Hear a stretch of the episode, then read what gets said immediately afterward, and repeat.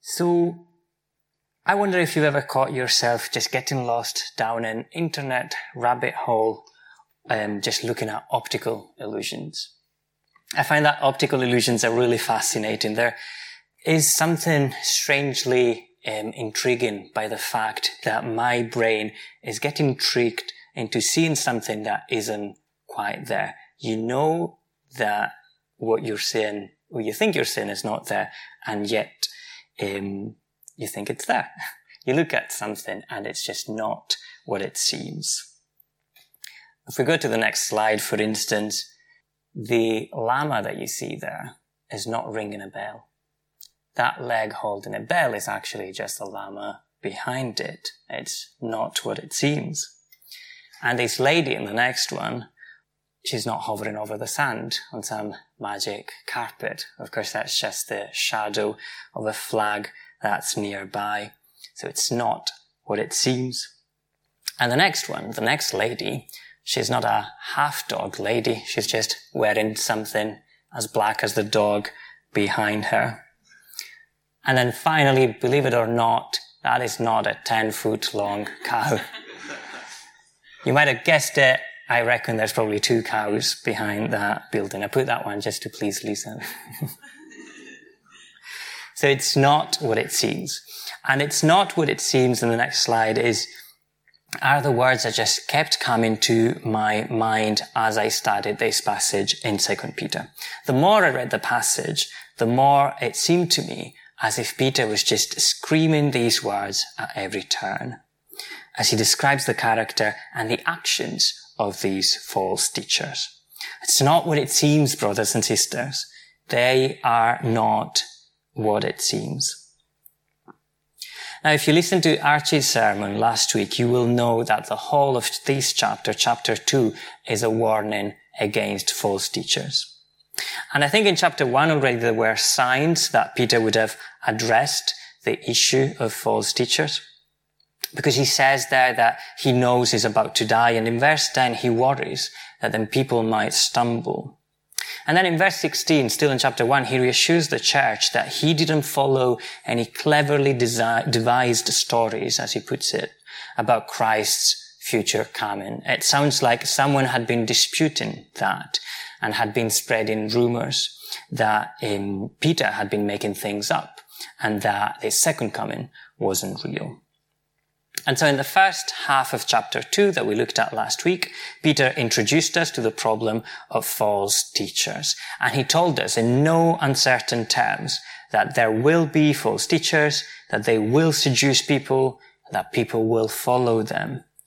But also that the false teachers are condemned by God and will not escape judgment.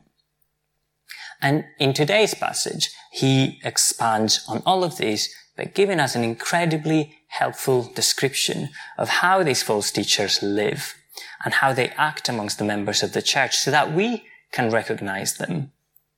And he doesn't go into the details of what these false teachings are. These false teachings are being spread. There are hints like the denial of the second coming that I just mentioned, but otherwise what we get from Peter is more of a list of common traits of false teachers, which I think is great because I reckon that if we'd known exactly what those teachings were, that these specific false teachers were spreading back then in the context of that culture at that specific point in time, we maybe would have been tempted to only label those specific heresies as false teachings. Whereas what Peter does here is equip us to identify different false teachings, any false teachings, including the kind that we'd expect in this part of the world in this century. And so what he does is give us a sort of identikit of the false teacher. An identikit that will apply no matter what specific nonsense they happen to be preaching where we are. And so as he puts together this identikit for us, he warns us that false teachers are not what they seem. And we look at this in three sections. Verses 10 to 12, they're not as wise as it might seem. Verses 13 to 16, they're not as righteous as it might seem. And verses 17 to 22, they're not as free as it might seem. And so Peter is telling them, these people will do all they can to sound wise to you. And they might think themselves righteous. Maybe they might even look the part. And they'll want you to believe that their lives are free from any restrictions and any limitations. But they're not any of these things. It's not what it seems. So if we look at the first section then, they're not wise. Now, one thing you might have noticed as Alistair read the passage is that Peter really does not hold back in attacking the false teachers. He uses such strong language. In just a couple of verses, he says that the false teachers here, just in this first section alone, that they're bold and arrogant, that they're blasphemous, that they're like unreasoning animals, that they're creatures of instinct, that they are born to be caught and destroyed. And in verse 12, that like animals, they too will perish. And he will come time and time again in this passage to the fate of false teachers. He'd already told us in last week's passage that they're under judgment, and today he keeps reminding us of what awaits them here in almost every other verse. So he clearly wants this, the way that they will end, just to really get into our heads. So why are the false teachers anything but what you would expect of a teacher. I'm sure one of the first words that comes to mind thinking about teaching and teacher is, is wise. Why are they anything but wise? Why are they like unreasoning animals? It's because they're not afraid to heap abuse on celestial beings. Now, we don't know exactly what it was that the false teacher said and about what celestial beings, but the most common interpretation is that they blasphemed against fallen angels. Peter did mention fallen angels just um, earlier on in the chapter in verse 4, or perhaps against the devil himself. But what we do know based on Peter's words is that they're showing incredible arrogance by speaking of angelic powers in ways that the angels themselves won't. And so they might try and appear wise to those that they want to entice by speaking so boldly and by coming across as so confident, like they know what they're talking about. But verse 12 says that the truth is they blaspheme in matters that they do not understand. And so if what they're doing is not wisdom, is not wise, what is wisdom according to the Bible? I'll go to a verse that uh, many of us will be familiar with in Proverbs 9:10. The fear of the Lord is the beginning of wisdom, and the knowledge of the Holy One is understanding. So wisdom is realizing that the Lord is above everything else, and that the Lord is as loving and merciful as he is just. So we should fear the Lord and live accordingly. And of course, if we are the Lord's, we should only fear him Fearing God means recognizing his authority, his glory, his majesty, and then as a result of these understanding, strive to live in obedience to him. So of course we should not fear the devil in the same way because our allegiance is to God and he's already won the battle against Satan. And yet, by behaving the way that they do, these false teachers, by heaping abuse on celestial beings, they're showing that they're actually not grasping the seriousness of evil, the power that Satan still does have on humanity by way of temptation, of course, at this point in time while we still live in a broken world that is dominated by sin. And so if we underestimate the devil like they do, then we underestimate sin. And that's how we open the door to it into our lives. Someone at my old job underestimated the risk of this link that they got in an email. And they did what they always teach you not to do at any training course about um, phishing emails. And they clicked on the link and then they got to this fake web page and they entered their password. They thought they were getting into their inbox and they were in the scammers. They were going through our emails and they were emailing our clients asking for our invoices to be paid into our new bank account. We underestimated the risk and we let the scammers in. And the false teachers behave just as carelessly.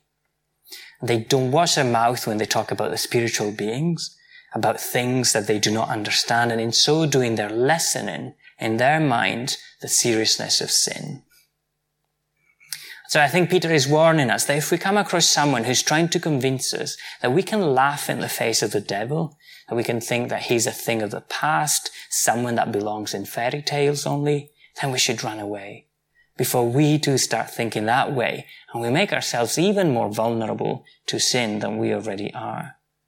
And I think it's absolutely not uncommon for us, unfortunately, in this country and in this day and age, to come across people trying to convince us, or maybe to convince our children in school, that of course God exists, or maybe gods exist, and, um, you know, they're pretty much just an anonymous someone, someone good living in the clouds, or maybe living in a tree, um, but evil beings, no, they're not a thing. They're just something superstitious.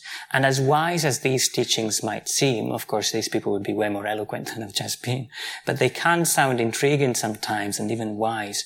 It's not what it seems, Peter says. That is not wisdom. And if any of these um, teachings infiltrate in our heads, if they get into our heads, there are many ways that then as a result we can end up underestimating the power that evil can have in our everyday lives. There are a lot of ways that we can arrogantly believe and behave that if we, that we have the strength in ourselves to overpower temptation. And we all have different weaknesses. We all have different ways that we let the guard down and we open the door to sin. And so for some of us, it'll be about frequenting certain people who have a negative influence on us. For some others, it will look like getting too close to alcohol or certain contexts where there's too much of it. And I'm sure you can all think of your own examples. It could be gossiping. It could be lust. It could be greed. And so let's be watchful. Let's not let the attitude of any false teachers who are too casual about that spiritual war that we know is definitely going on between God's army and the devil's. Let's not then be contagious. Let's not then let them infiltrate in our heads. We want to be wise by fearing the Lord we won't fear the devil because we are in the Lord, but we do take the devil's intentions seriously. And if we, if he was ready to tempt Jesus in the desert, he's certainly here ready to tempt us at our every step. And so we want to be ready for him by living wisely and by fearing our Lord, by showing obedience to him.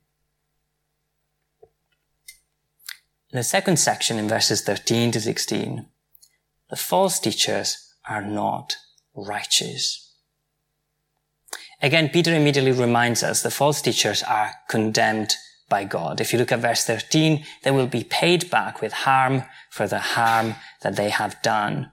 And then again, he will not hold back when it comes to the language that he uses to describe them. The blots and blemishes, they revel in their pleasure. They never stop sinning. They seduce those who are unstable. They're experts in greed. They're an accursed brood. It's like Peter really wants his readers to just feel disgusted at the thought of what these people are doing. And if the false teachers are trying in every way to pass for good people who can show us the way, then Peter is doing all he can to make it absolutely clear to the church and to us that they are just scum. It's not what it seems, people. Whatever nonsense these teachers are telling you about themselves and about God, verse 14, they never stop sinning. They're experts in greed.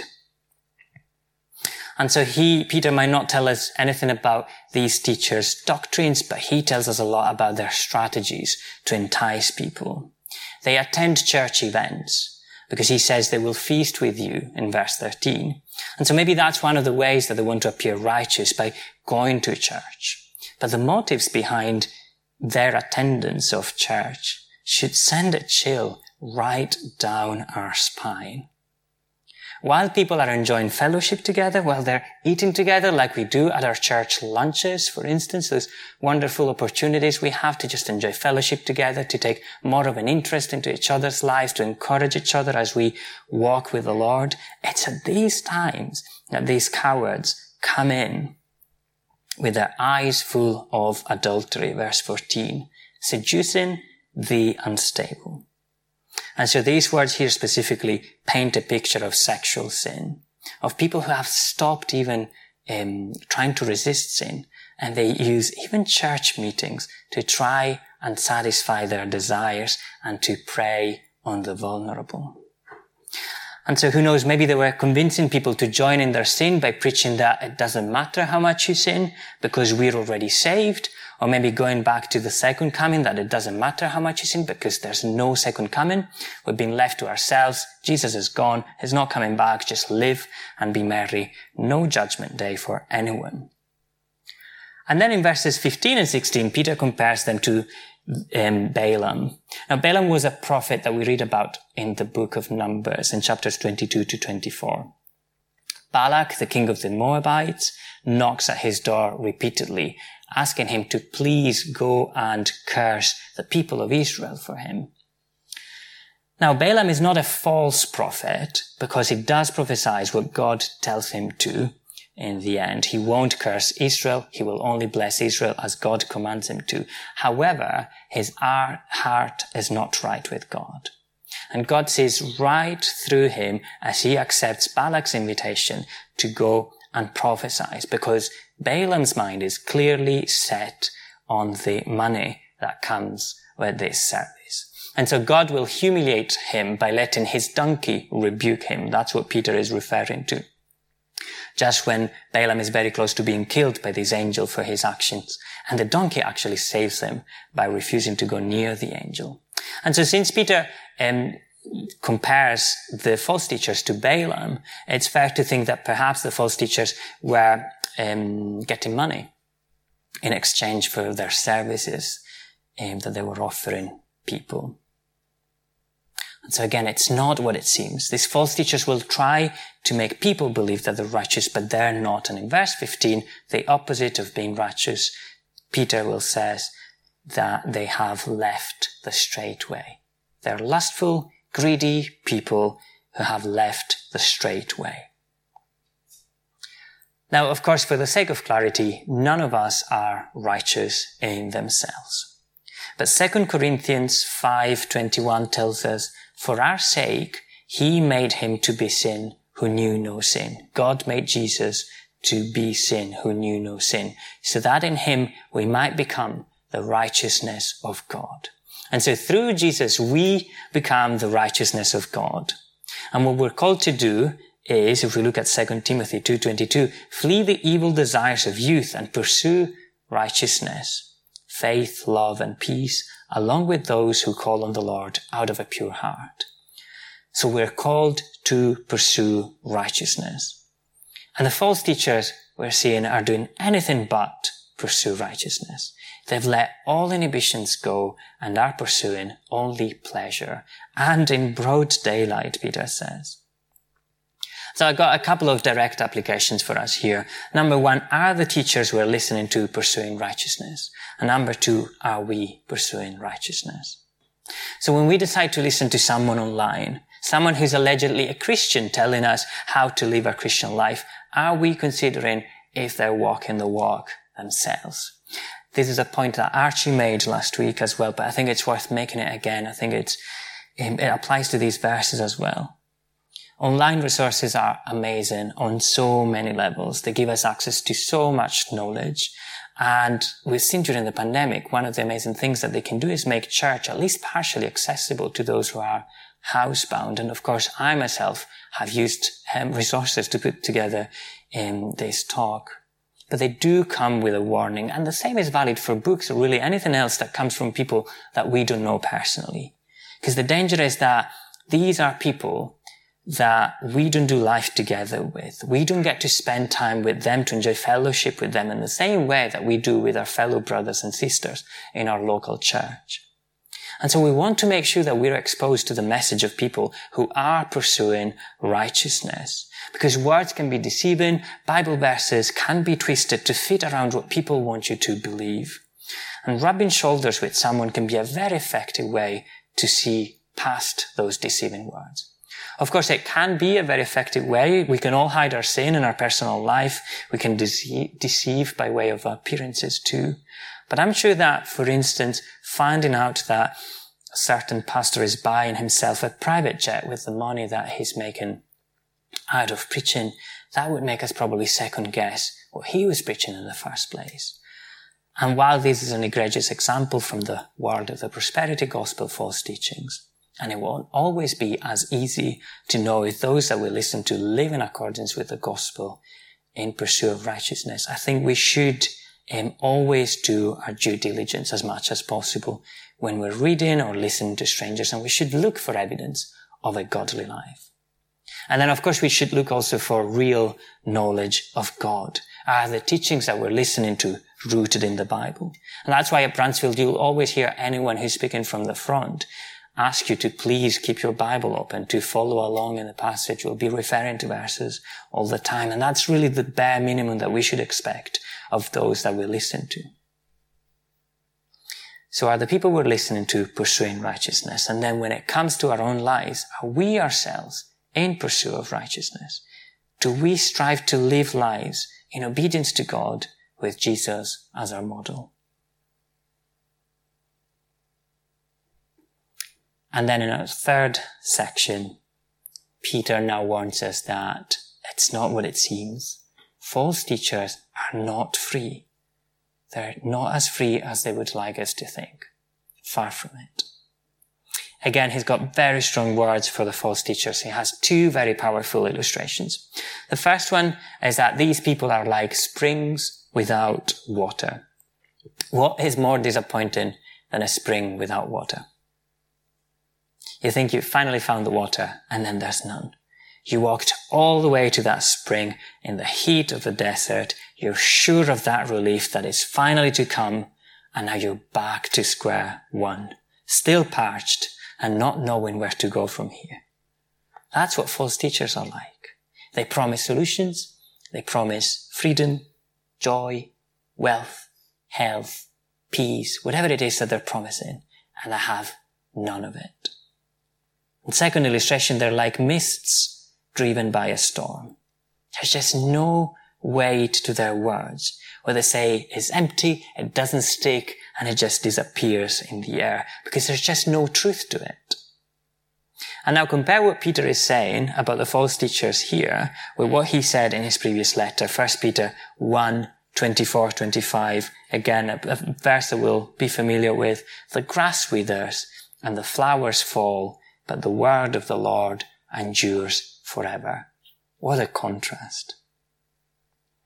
Then again, Peter reminds us in verse 17 of what the false teacher's fate is. These dried up springs are destined to eternal death. Blackest darkness is reserved for them. There's a lot of creative language. He's telling us that they're going to hell in like 20 different ways. So why are they not free? Because as they claim to be able to free from your poverty, to use another prosperity gospel example, they're slaves of their own greed at the same time. As they promise to free you from your sense of guilt by not putting any restraints on the desires of your flesh, they're slaves of their own lust.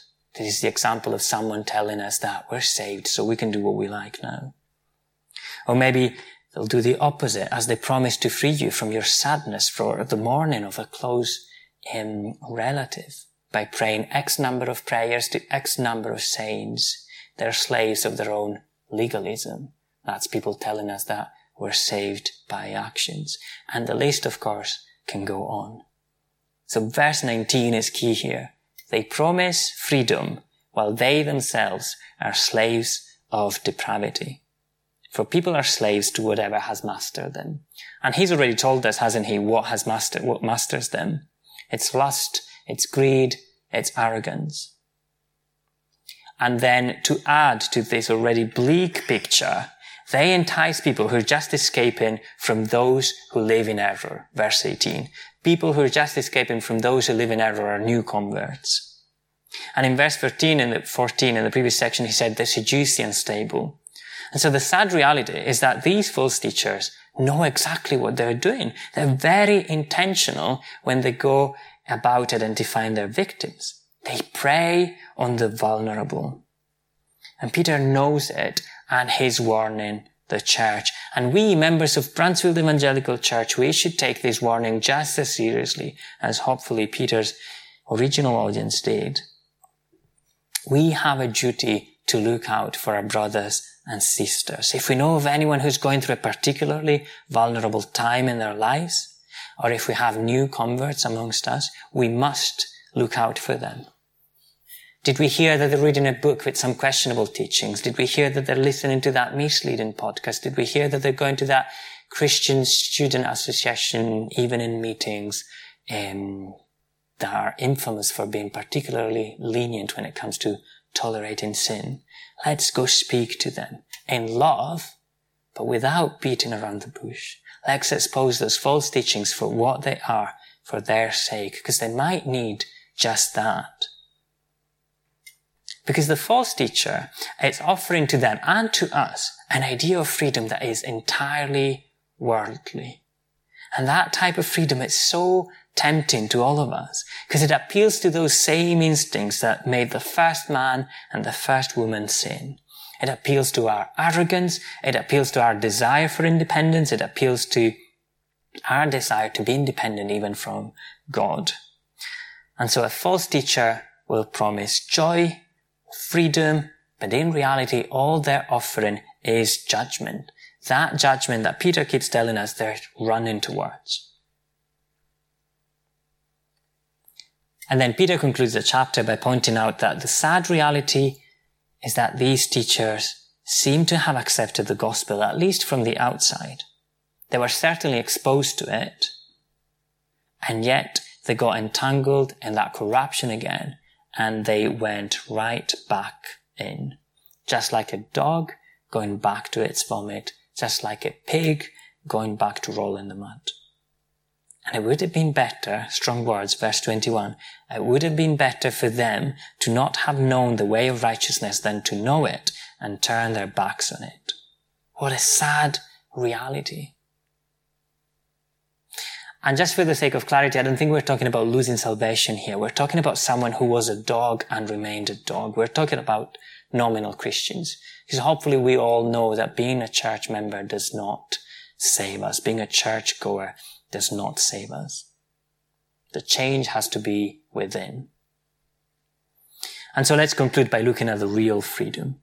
If the false teachers cannot offer, offer us freedom, who can?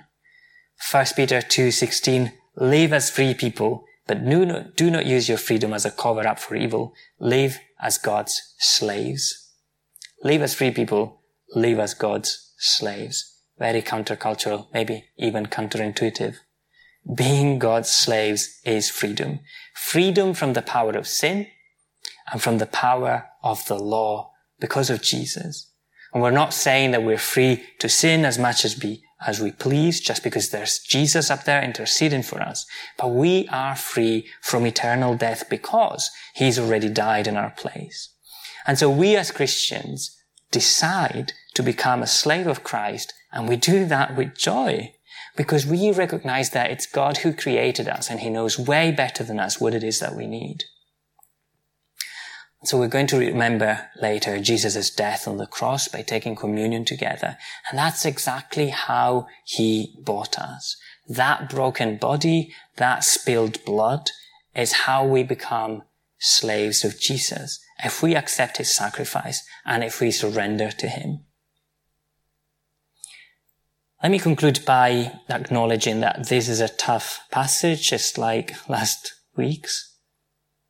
Peter just keeps reminding us of the end that awaits these false teachers. And it's sad because we never rejoice when hearing about lost souls. And it's sad because of the damage that these false teachers can do to churches all over the world, to lives that were going in the right direction and were sidetracked by them.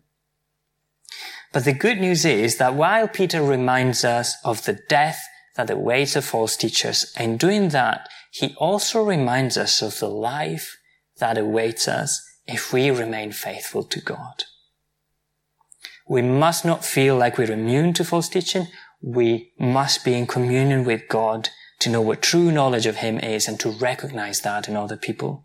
But as we do live in communion with Him, let's not forget that we're getting closer and closer to the day that we will be in His glory. Let's pray. Father, we thank you for these words, these words by a, a wise man,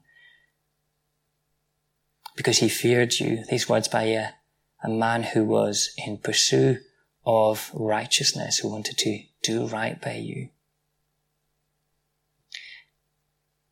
We just thank you because we know that being Jesus' slave, being bought by Jesus is the real freedom.